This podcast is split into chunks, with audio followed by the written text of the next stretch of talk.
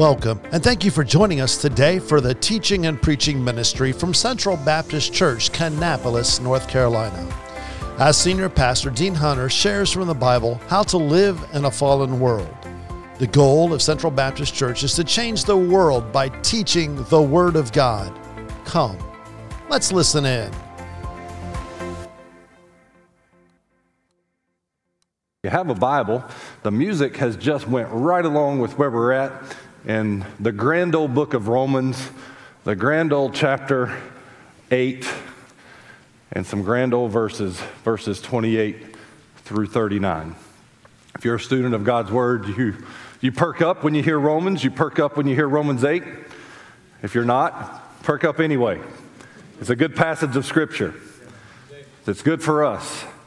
And it speaks to the sovereignty of God, the love of God, the grace and mercy of God the salvation that God has extended to the world, and a lot of what we've talked about and sung about this morning. And I feel like we're right on target with where God would have us all to be this morning in Romans chapter 8 Matthew, Mark, Luke, John, Acts, Romans. As a custom and tradition here, we stand as we honor God's word. If you want to stand with us, a lot going on. I haven't extended a personal welcome to you visiting today, but thanks for visiting with us. You've um, been here for 45 minutes now, and you kind of figured out how we are. And um, now you're going to figure out how I am if you've never been here before. And you may leave and say, I'm never coming back. And uh, that's all right. You won't be the first one that doesn't like me. No, just kidding. Um, appreciate you being here this morning. Worship with us as we study the Word of God and ask God to show us something help us. Anybody need help today? Romans chapter 8, verses 28 through 39, Paul is writing to this church. He's writing to believers.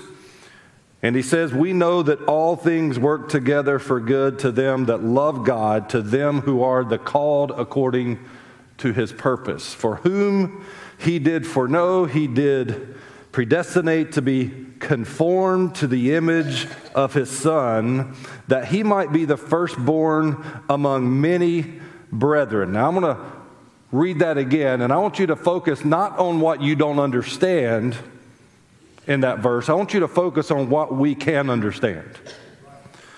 For whom he did foreknow, I'm not God, can't figure out his foreknowledge. You got him figured out? Then you're anti scripture because the word says his ways are above our ways, his thoughts are not my thoughts. His knowledge is so high you cannot attain it. So whether you strive all your life to act as if you have attained it, you're incorrect. So I'm not going to pretend to be a pastor to understand this or understand God. So let's not focus on that. That's all I'm going to say about it, by the way, for those of you who are interested. Them he also called. And whom he called, he justified. I'm, i went to verse 30. I want to turn it out. For whom he did foreknow, he predestinated. Let's forget what you don't know and let's look at the purpose to be conformed to the image of his son. We got a lot of people trying to figure out God's knowledge and missing the point that his plan is for us to be conformed to his image. I'd hate to think I have mastered God's knowledge but not look like Jesus. Now that's all I'm going to say about that. Moreover, whom he predestinated, them he called, and whom he called, them he justified, and who he justified, he glorified. Paul says, What shall we say to these things? This is a mouthful, three verses. If God be for us, who can be against us?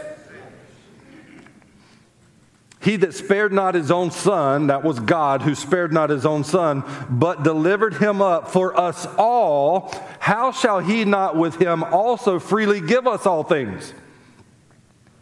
Supply all things, supply our spiritual necessities. Some of you got excited, thought we were at Joel's church. God's going to give us everything. He asked this question Who shall lay anything to the charge of God's elect? Who can make any accusations against those who are called, those believers? It is God that justifieth. Who is it that condemns us? It is Christ that died. Yea, rather, that he is risen. He is now at the right hand of God, and he makes intercession for us. Who shall separate us from the love of Christ? Shall tribulation, distress, persecution, famine, nakedness, peril, or sword, as it is written? He quotes Psalm 44 as it is written, For thy sake we are all killed all the day long. We are accounted as sheep for the slaughter. No, in all these things, in all of these adversities, and everything the enemy can throw against us, in all these things, we are more than conquerors through him who loved us. The old, old fashioned song you say, I'm on the winning side. It might not feel like it every day of your life, but we're on the winning side.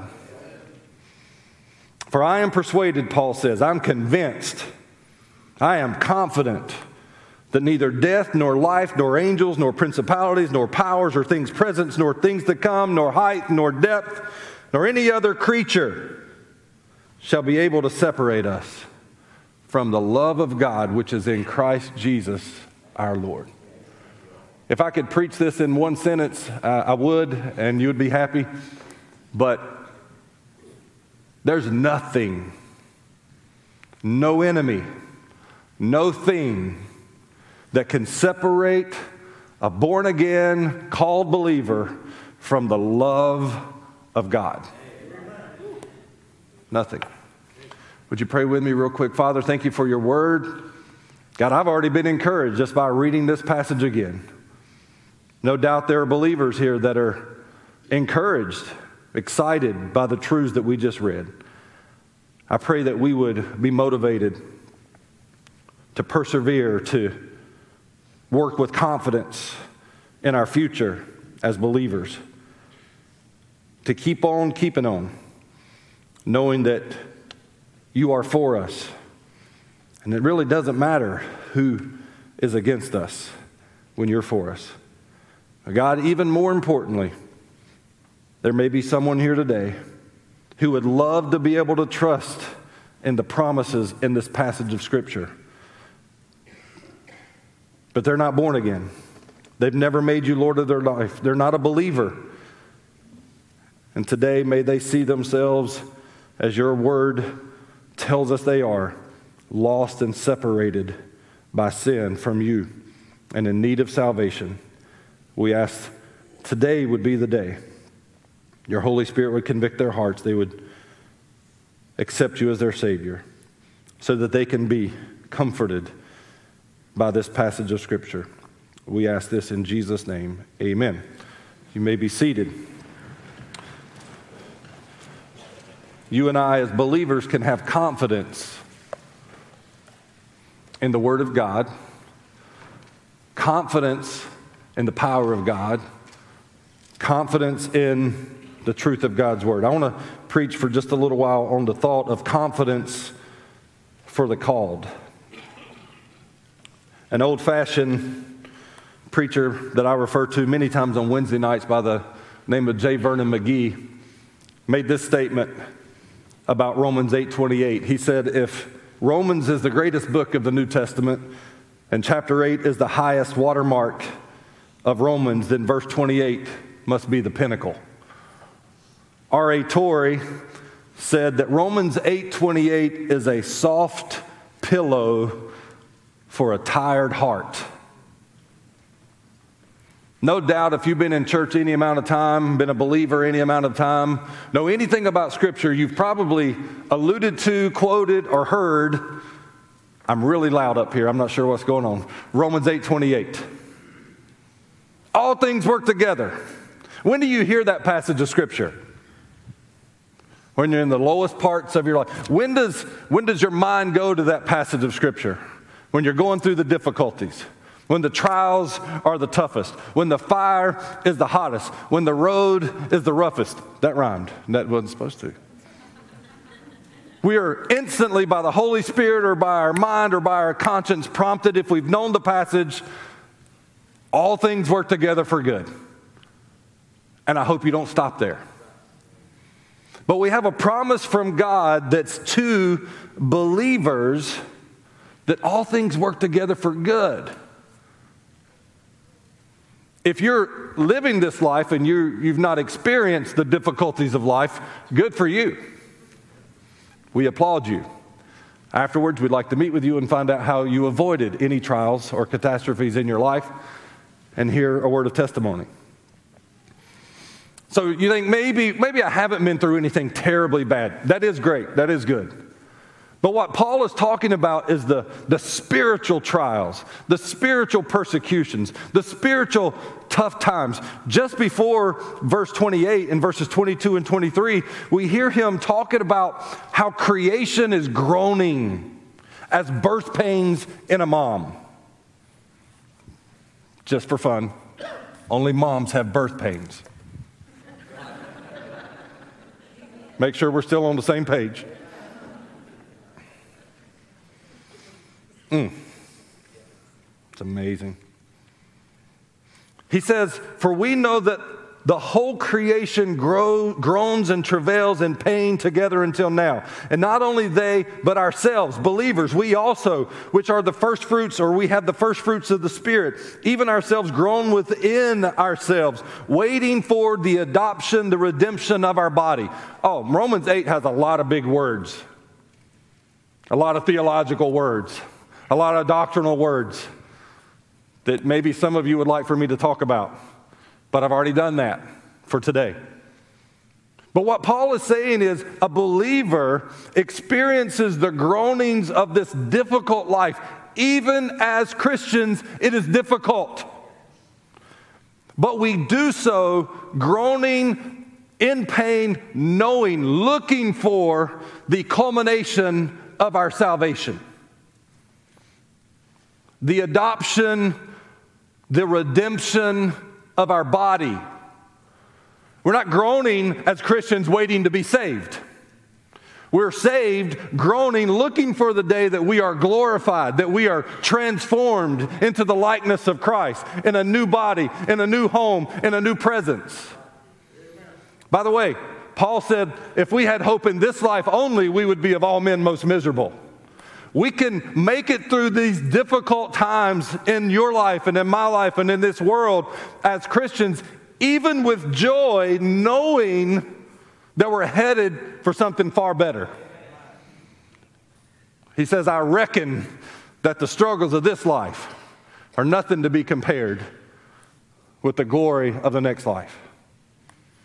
Uh, here, here's what I tell myself. I'm not sure this is exactly the way God would want it to be, but I think so if the worse it gets, the better it gets. The, the tougher the trial, the greater the reward. The uglier it gets down here, the more beautiful the picture is of up there with Him in His presence. So, Paul talks and encourages the believers in this text by saying, Yeah, there's something to look forward to. And the more we go through these crazy times here. As believers, Romans 8:28 is a soft pillow to lay our heads on. It's the some of you might have it's the my pillow of scriptures. God bless that man. Just a straw poll. How many have purchased at least one type of my pillow? He sends his personal thanks and gratitude to you. How many of you are still using it? Oh, look at that. Wow. Buy another one. Watch Fox News, you get a code, you get 25,000% off. They give them. It's the pillow, it's the soft pillow for a tired heart. Here's what I know if we're honest, as believers, many of us live with a tired heart. Difficulties, struggles, sickness, all caused by the sin that exists, that we're living in the midst of. I, I want to go a step further. Not that I'm better than R.A. Torrey, but I, I want to say this, and I hope this can be real in my life, and I hope it's real in your life, and we apply it and we act on it. That this book is a soft pillow for a tired heart. Not just one verse, although I understand, but this is the place we go to find comfort. That the, the good shepherd who wants to comfort us comforts us through his word. There's a lot of places you have opportunity to turn to in this tough life, but there's only one place that's a soft pillow for a tired heart. In this passage of Scripture, as we look at the confidence for those who are called, I want us to first look at God's purpose. I, I kind of made a point about this when we read the text so that we get out of the, the craziness for a second and look at the purpose. And here's what I want to tell, and I ask these graduates to sit down. This is for all of us, but certainly to them. And I hope you parents and grandparents and family would amen this for your children and grandchildren. But they're walking into a new phase in their life, a new chapter in their life. It's a lot of decisions. Think back if you can, if you can get through the fog and the cloud for some of you longer than others, and go back to the day you graduated, the week you graduated. There's going to be thousands of students graduate this week. Think of what your life was like. Think of how overwhelmed you might have been. What do I do? Think about the pressures. Do I get a job? Do I make money? Do I take a year off? Do I go to college? Do I go to military? Whatever. I got a good job now. Is $12 an hour good enough? No, 15 is good enough. Should I, can I live on 15? Let's all tell them, no, you can't. You need more than that. If I go get a job, uh, they've got a lot going on, not to mention the influences, the satanic influences, the, the enemy's influences the things that they have. Listen, I know we all think we had it tough, but they have opportunities. Our young people have opportunities, good opportunities, but a lot more worse opportunities than you and I, I, I had ever had access to. They live in a different world with different challenges. But here's what I want us all to understand. The first thing that we notice is God has a purpose for your life. I've used this analogy or this example forever and ever and ever and ever. Whether you like the man or not, and whether you think he's a heretic or not, Rick Warren wrote a book called Purpose Driven Life. It's hard to believe. He wrote that book 20 years ago in 2002. The Purpose Driven Life stayed on the New York Times bestseller list for 90 straight weeks. It sold 32 million copies in the first 10 years. Start to do that math.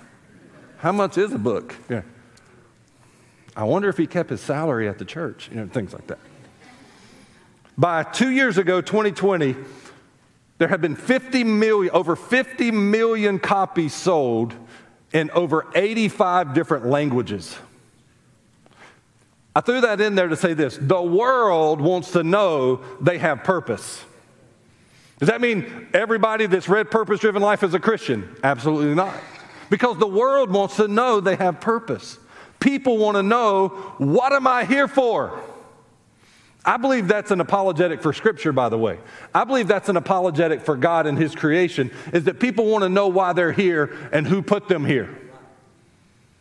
I believe Scripture is very clear that creation longs to know his or her creator. I believe the world is full of people with holes in their heart looking for somebody to fill it, asking the question why, and, and he capitalized on it big time. Because people want to know their purpose. Jeremiah was told by God, I know the plans I have for you. And so, if we learn anything from this passage, is God has a purpose, but what we, what's really, really fundamental in verse 28 is that Paul is talking about God's purpose for believers. He refers to them as the called. We know that all things work together for good to them that love God, that's a believer, to them who are the called, that's the believer. Once again, I'm not going to elaborate on some of the conversations and the tennis matches back and forth, but what I do want to, say is the called are born again believers. It's unfortunate, even when you make your sermon today, Pastor, you probably. You, you get scared to say the word Christian because Christian has so many different definitions. So I'm, not, I mean, I'm, I'm kind of not saying Christian. Oh, what happened? tomorrow, everybody you come in contact with, ask them if they're a Christian. You want to do that for me and come back and give me the results next Sunday? Just say, Walmart, how you doing? You Christian? For you that don't love Jesus, still go to Target. Hey, are you, do you, do you, are you a Christian? I've got to throw it in. Are you a Christian? Are you a Christian? You stand in line at the bank. Are you a Christian? You go to school tomorrow. Ask everybody. Hey, what can they do? Kick you out? You got like a half a day left anyway. Hey, hey, you're a Christian. You're a Christian. And I promise you, it will be overwhelming majority to say yes. Now, if you go ask one of them that looks like they're about to blow the place up, they're probably going to say no. So don't ask them because it'll mess up my results. But are you a Christian? The world says they're Christian. 80% on almost every given research and poll says they're Christians in America. If eight out of 10 were truly born again Christians, we wouldn't have the mess we have right now. Go to Congress, ask them, how many of you Christian? Oh, y'all see this? I, sometimes I love Catholics. Listen, um, good Catholics. Some of you don't know me, just laugh and say he's crazy. I'd like to, I'd like to kiss on the cheek the Catholic priest or whoever that just denied Nancy Pelosi communion. He might know Jesus. He, he might. On one hand, that's hilarious to me. On the other hand, I'm like, that's sad. But I'll stop. And I won't go any further. It's important for us to understand here's, here's, the, here's, the, here's the platform, here's the foundation. If you're here today, if you listen to this message, you listen, read this text, you don't have the comfort, you don't have the confidence found in this passage of Scripture unless you're born again. This is a specific passage of Scripture to a specific group of people the called. Who are the called? For lack of going into a dissertation, it's those that are born again. To answer a question and use the word, the called are those who are not just called, but that have accepted the invitation. There's some text behind that too, but we don't have time for it. For those of you who are still kind of, you don't know and you're still wondering, I believe that God loved the world. And he made salvation available to the world. That whosoever believes in him should not perish but have everlasting life. That's how this pastor believes. And if you ever hear me preaching in a way that is contradictory to that, you need to find out what's going on. And we can have some deeper conversations over coffee or over lunch. But I believe that this book teaches that God loved the world and he offered the free gift of salvation to whosoever will. That's what I believe. Do I understand God? Nah. Is my knowledge his knowledge? Nope. As brilliant as I am, I can't tell you in honesty that I think I've got him figured out. And if we're all honest, we're going to own up and have a little humility and say that God's ways are not my ways. But I'm just going to trust in His Word and let Him do the work. Now, what I am certain is in this text that it's all about God, that He's in control, and that He is sovereign. But that's getting ahead, so I'll stop, and I know I'm on limited time already. This passage of Scripture is to believers, the called who received the invitation all things work together for good for them who are the called. It's going to work out. And it's going to work out for your good if you are truly born again, have truly made him Lord of your life. All these things that have happened and are happening in your life. I even believe the dumb, silly decisions that we make because God is sovereign and He is authority for those who are believers. By the way, Christians still make dumb decisions.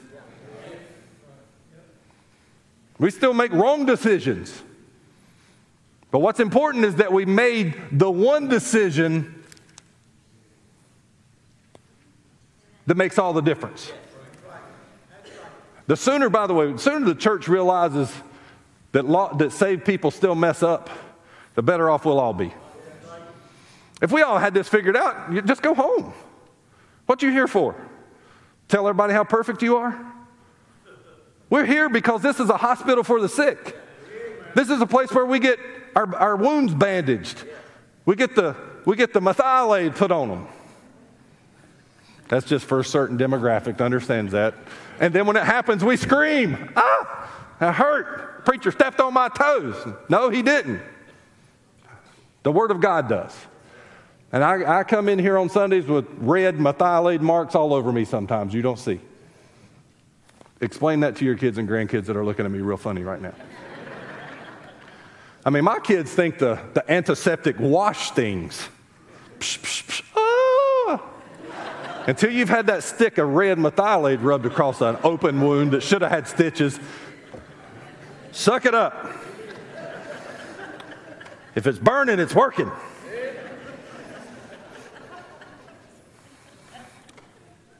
I think of Joseph.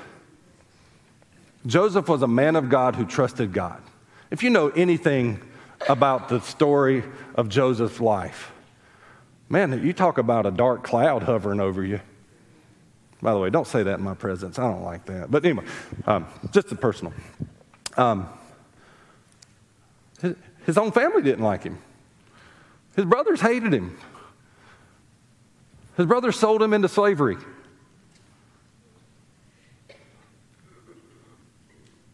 He got lied on and put in prison.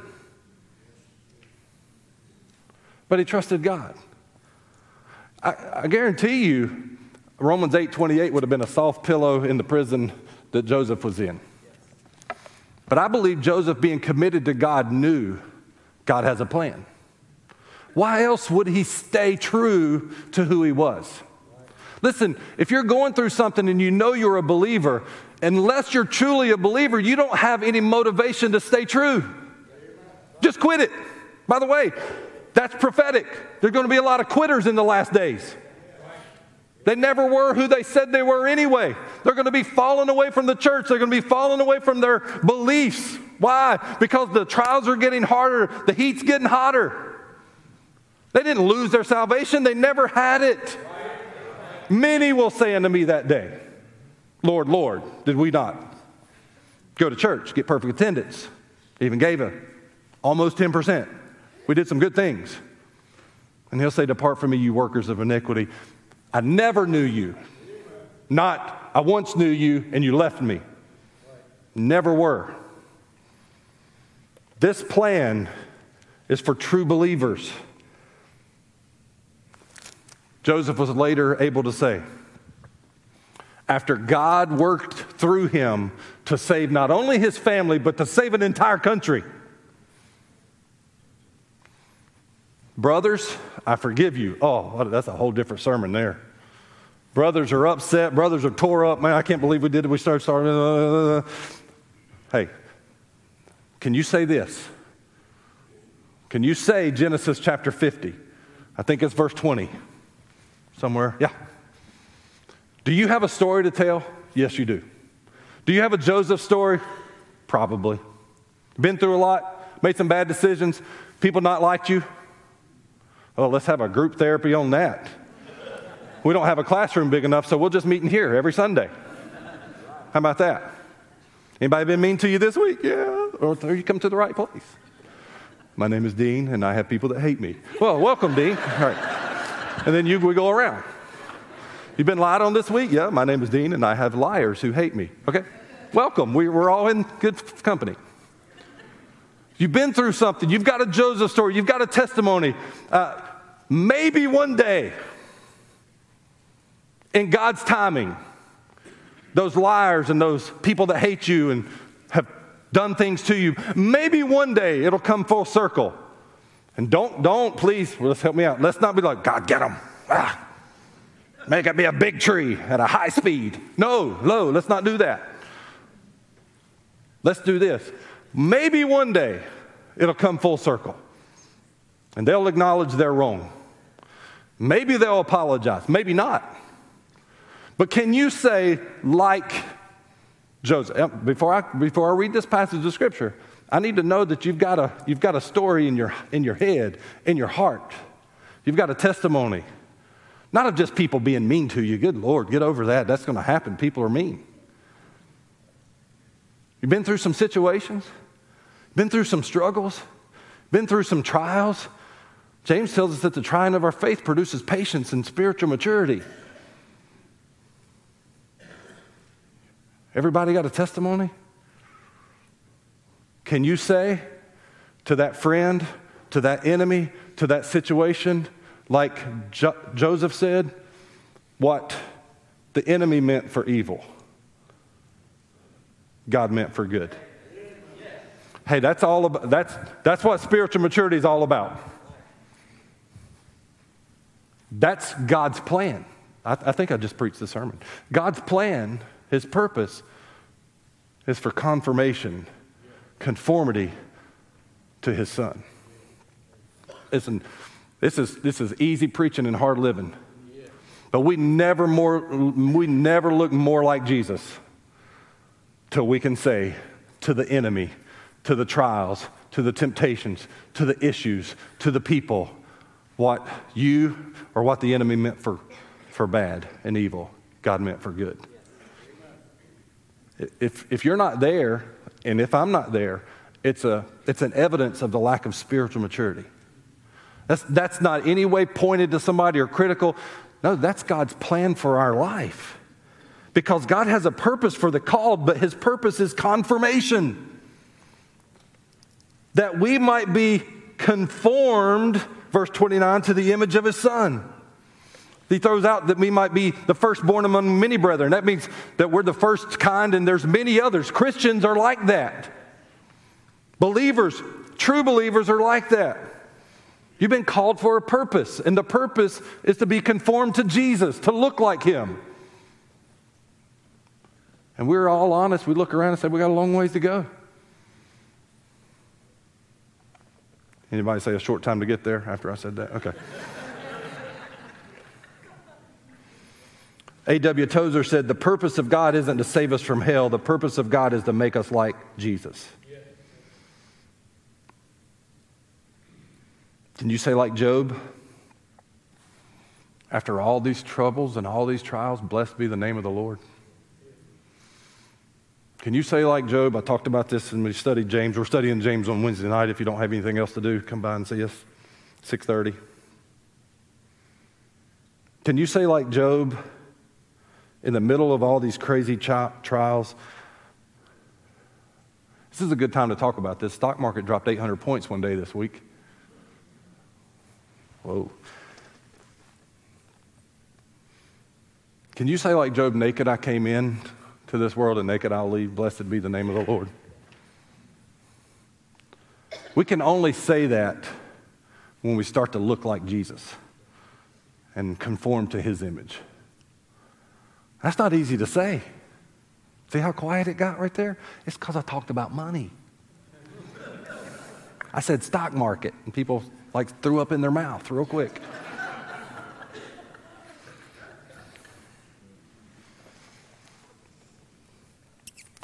Just in case anybody's worried, it's not the president's fault. I don't want anybody to think it's his fault.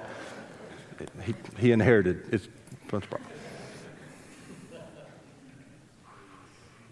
We're to be conformed to the image of Jesus. That's God's purpose. We get caught up in what is God's purpose for my life, and that's definitely a, a graduation conversation and for you it's different than you and you and different. And we think about purpose being you know in, in, the Rowan Salisbury school systems we look for for three potential outcomes to be enrolled enlisted or employed. Three e's. That's three pretty simple decisions. But that's not answering god's purpose for our life. Answering god's purpose for our life is not necessarily our position or our job. It's as a believer to look like him. That's his purpose we talk about God's purpose, or Paul talks about God's purpose, and the reason that the purpose of God is even possible is because of the provision of God. In verse 30, he goes through a, a process. Paul says, Whom he predestinated, he called. Whom he called, he justified, and whom he justified, he glorified. He, it's a picture, it's a one verse picture of our sanctification as believers. That we're called to salvation, and they were called to be like him. And it's a process. Um, I've, I differ from a lot of people in a lot of opinions. And I understand some of the things I've heard in the past, but um, I won't elaborate because I might upset some people. But we're saved positionally, and we become a new creation. When you accept Christ as your Savior, make Him Lord of your life, you take on a new position. You, you were headed for hell, now you're headed for heaven. You were walking in darkness, now you're walking in light. But that doesn't mean you wake up. If you get saved today, if you make Jesus Lord of your life tomorrow, today, that doesn't mean you wake up tomorrow. Ready? See, see that? And that you no longer have any problems. And that you no longer have any temptations and that you no longer sin. It doesn't mean that you wake up tomorrow and you walk in Jesus' sandals and you act just like Him. Because the sanctification, this progressive sanctification, is a process. If you get saved today and you die tonight, to be absent from the body is to be present with the Lord. But if you get saved today and you die six years from now, or 10 years from now, or 50 years from now, you ought to be a little more like Jesus than you were the day you got saved. We, we've kind of sold a bill of goods sometimes and made people feel like a major failure because a week after they got saved, they were sinning. It's, we don't measure spiritual growth on, uh, say, let's measure spiritual growth on how much more a person looks like Jesus than their failures. They go hand in hand. The more we look like Jesus, the less we fail. I didn't say we stop failing. His purpose is to be conformed to Him, to His likeness, but He makes it possible through His provision. And we see that in the believer sanctification that we just read. It's a call to salvation, it's a call to service, it's a call to look more and more like Jesus. And so in verse 30, this is important because he says, He called him, He justified him. By the way, justified to, to make righteous, to make a person justified, never sinned. God did that. And glorified. Now, there's a little caveat here that's worth mentioning. Glorified is in the past tense. Anybody here glorified already? Well, that's a trick question. Anybody living in their glorified body? No. Anybody in here glorified? Do this. Answer yeah. Because it's past tense. It's as good as done. It's certain. Your glorification as a believer is certain. He will take care of what He started. Y'all, I know exactly what happened. Oh, it's seven till, and that's done. So, because of verse 30 and all the power of that verse, Paul says, Well, what shall we say to these things? It's Paul is um, Paul has a minor in sarcasm. I found that out from the the College of Jerusalem. I read that somewhere. And he tells the church, Look at all God has done. What can we say to this? If God's for us, who can be against us? It's a rhetorical question saying, Of course, God is for us. Therefore, no one can be against us. Does that mean you won't have enemies? No, you will, but it doesn't matter, is what he's saying. I, I think of these young people, I think of all of us at the same time and say, we have enemies. We have an enemy and we have enemies. But if we are secure in who we are and we've been called to salvation and we know we're growing to be more like Jesus and He's taken care of it from the beginning to the end, who cares who's against us? Who can be? What shall we say to these things? Not much to say. God's for us. Don't care if you're against me. There's a lot to be said about the fact that God is for us. There's message has been preached about the fact that God is for us. I want to give you this and then I'll shut up. Because this is probably one of the most important truths that is in this passage of Scripture. we, if we're not careful, we can, we can create an image of God where God is against us. Us as the believers. In our preaching, in our teaching, even in our parenting, sometimes, if we're not careful, we can create a narrative that teaches that God is against us. That God is somehow some vengeful God up there just waiting on you to mess up so he can zap you. Even believers. We've heard, I've heard, God's going to get you. Now, let me, let, me, let me go back a step. God has high expectations for his believers. He's going to hold us accountable. But God is a God of love. And the Bible tells me that not only is God a God of love, that God is love. It is who He is, it is His character, not just what He does. And I can assure you, based on the Word of God, He loves the world. He's not willing that any should perish, but all to come to repentance, 2 Peter 3 9. And that He loves in a way that nobody else loves.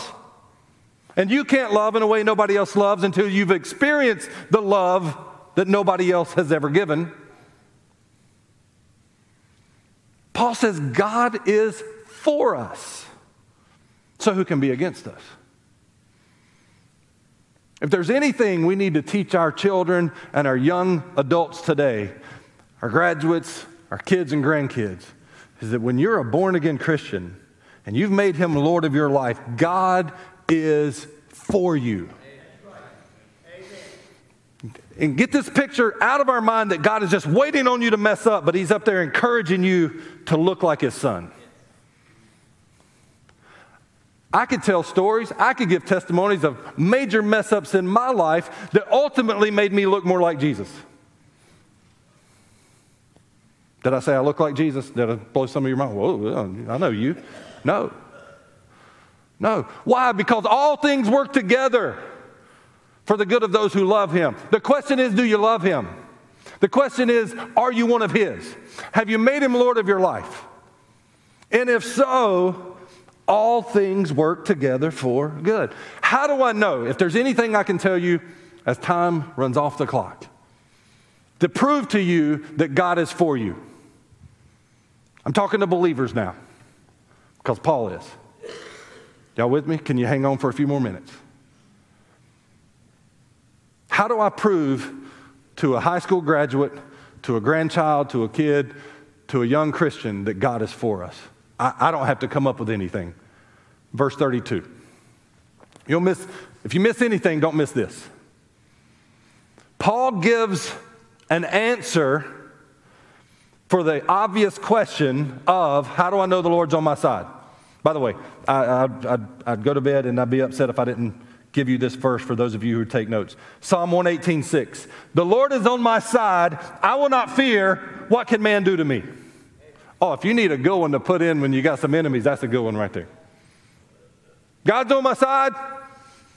I don't have to fear. What can man do to me?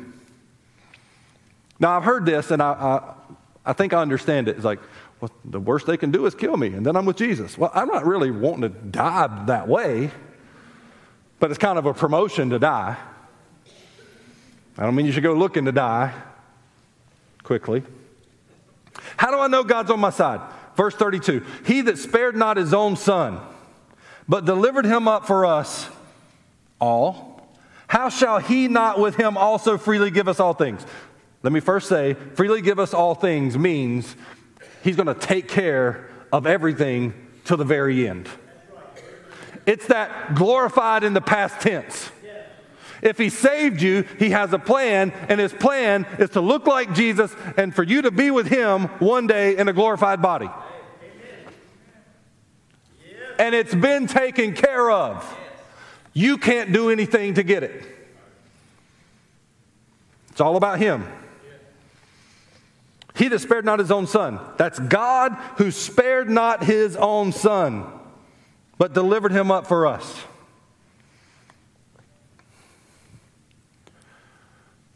God told Abraham to take his son Isaac, top of the mountain, and to sacrifice him. It's one of the most mind blowing testaments in the Old Testament that God would ever do that. Now, I want you to not forget this picture in relationship to Romans chapter 8. How do I know that God is for me? Because he spared not his own son. God told Abraham to take Isaac and lay him down. It, it's crazy. It almost makes me emotional when I even think about this picture. And I see Abraham and Isaac walking.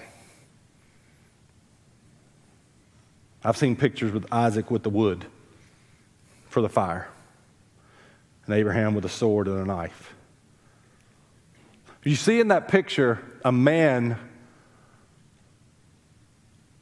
who is called, who is a true believer. Abraham. He's trusting God in a way that I never want to be tested of my trust. He carries his son up on top of the mountain, lays him down. Can you imagine the dialogue? It's not fairy tale, it's not Disney, this is Bible. And Abraham raises up the knife to kill and sacrifice his own son. Who would ever do something like that? Only someone who is called of God and obedient to God. Some of you are thinking what I'm thinking and what I've thought, but I'm going to answer your thoughts because I'm a mind reader with this God's ways are not our ways, and His thoughts are not our thoughts. And God's knowledge is too high for me. If I try, I can't attain it. And as Abraham's about to sacrifice his son, there's a noise in the bushes. And there's a ram there for Abraham to sacrifice in the place of his son. Because God has a purpose for our life, and we can accomplish that purpose because of his provision. Abraham's about to kill his son. God provides, and in doing so, God spared Abraham's son.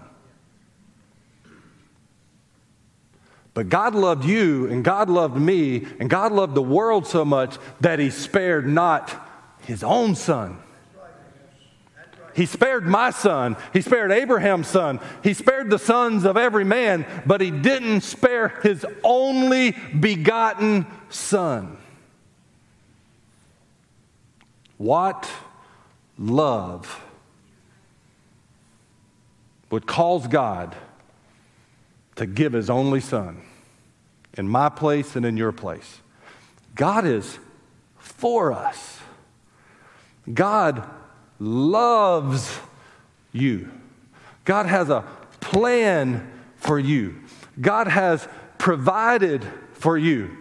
And Paul is teaching the Roman church there, and he gets so excited at the end. We see Paul's persuasion where he says, the last few verses I am persuaded nothing. I want you to do this as we close. I want you to, you know, I want you to fill in the blank of nothing. I want you to fill in the blank. Now, this is going to be hard for some of you. Your worst enemy might not be a person, it might be a temptation, it might be a trial, it might be a financial burden, it might be a fill in the blank. I am persuaded, and he lists a litany of potential things. And your thing might be different than my thing or her thing and his, it's all different. But Paul says, because of this, I am persuaded, Paul's a believer, Paul is convinced, nothing, no thing can separate me from the love of God. Hallelujah. Nothing. Nothing. Now, if you're here today and you're a believer, you've made Jesus Lord of your life, you have no question about that hey, this is a soft pillow for a tired heart. This is confidence for a believer. This is comfort for a believer. Are you, are you, are you confident in this, believer? Are you taking comfort in this truth, believer? But if you're here today, and if you're not a born again Christian, and you know it, only you and God know it for sure, listen, there is no comfort. There is no comfort like this comfort, and you're not experiencing this. You cannot go through life with the hope that I have. By the way, for those of you that really, really aren't maybe up to date on it, hope in Scripture is not crossing my fingers and hoping it works out. It's a confident expectation. That means I can get up tomorrow, even though I have an enemy, even though I have tests, even though I have trials, and I can say that I'm persuaded. Somebody might kill me, but they won't separate me from the love of God. Somebody might hate me, but it won't separate me from the love of God. Somebody might talk bad about me. They might call me a name, but it won't separate me from the love of God because I have confidence and I have comfort in that truth. If you're lost, you don't have that. You don't know purpose like I know purpose. And you'll wake up tomorrow aimless and flapping in the wind with no confidence and no hope in your life. God wants you to have hope. This is a tough world to walk in and live in without hope. It's a messed up place to live in without confidence. Would you stand with me? I'm going to pray. We're going to sing. If you need to do business with God, I'm going to ask you to do that. If you're a believer, I'm going to help guide your prayer. I want you to pray and say, God, thank you for loving me in a way that I can't even imagine. I hope you're encouraged as a believer to know that God is for you. God loves you. God has a plan for you. God wants to comfort you. He wants you to have hope. He wants you to have confidence. Do you have it?